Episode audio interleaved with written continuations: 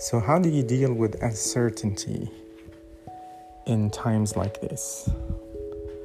Um, a lot of us um, became rattled in this pandemic and so taken um, back and shocked by the changes. And, and this is not to belittle the crisis. I mean, there's a lot of people lost their jobs. There's a lot of people that lost dear ones. Lost some people lost um, neighbor, loved one, relative. Um, people are in nursing home. I mean, there's so many changes, but uncertainty actually has not really changed because there's always uncertainty every single day of our lives. There is uncertainty in the worst days of our lives, and there is uncertainty in the best days of our lives. It's just what happens, you're so focused on uncertainty right now, and that's what's dragging you down. And none of us can guarantee the next breath. I mean, there's uncertainty that when we cross the street that a car won't hit us. There's uncertainty when we get in our car going to our jobs every day.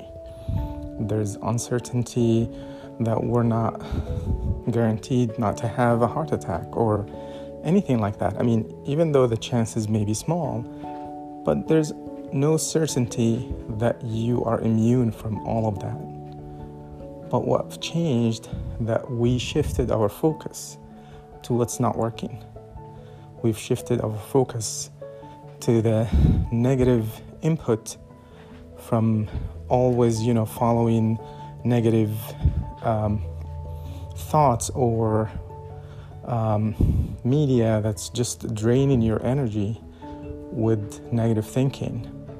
Um, I mean, it's it's all based off fear, and that's actually what draw attention of people to watch the news. So they're doing the best to get more audience, but what's affecting us it's bringing our emotions down for the day. It's making you feel down. It's making you not perform at a high level.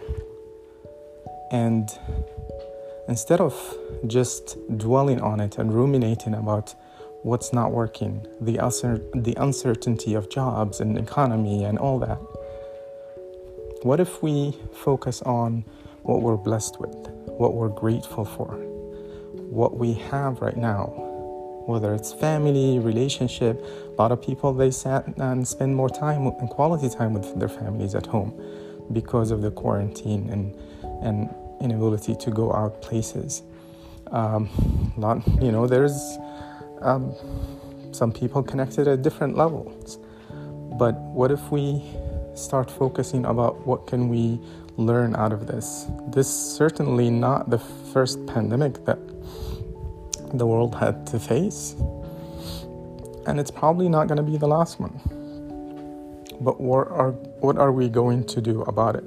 What are we going to take our focus even for people that lost their jobs? How can you create something out of struggle and teach you how to become better?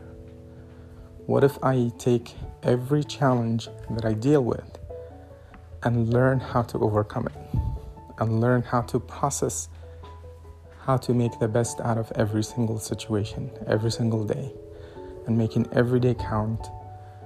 And that would come from thinking always, how can I make the best out of this? And that's it for today.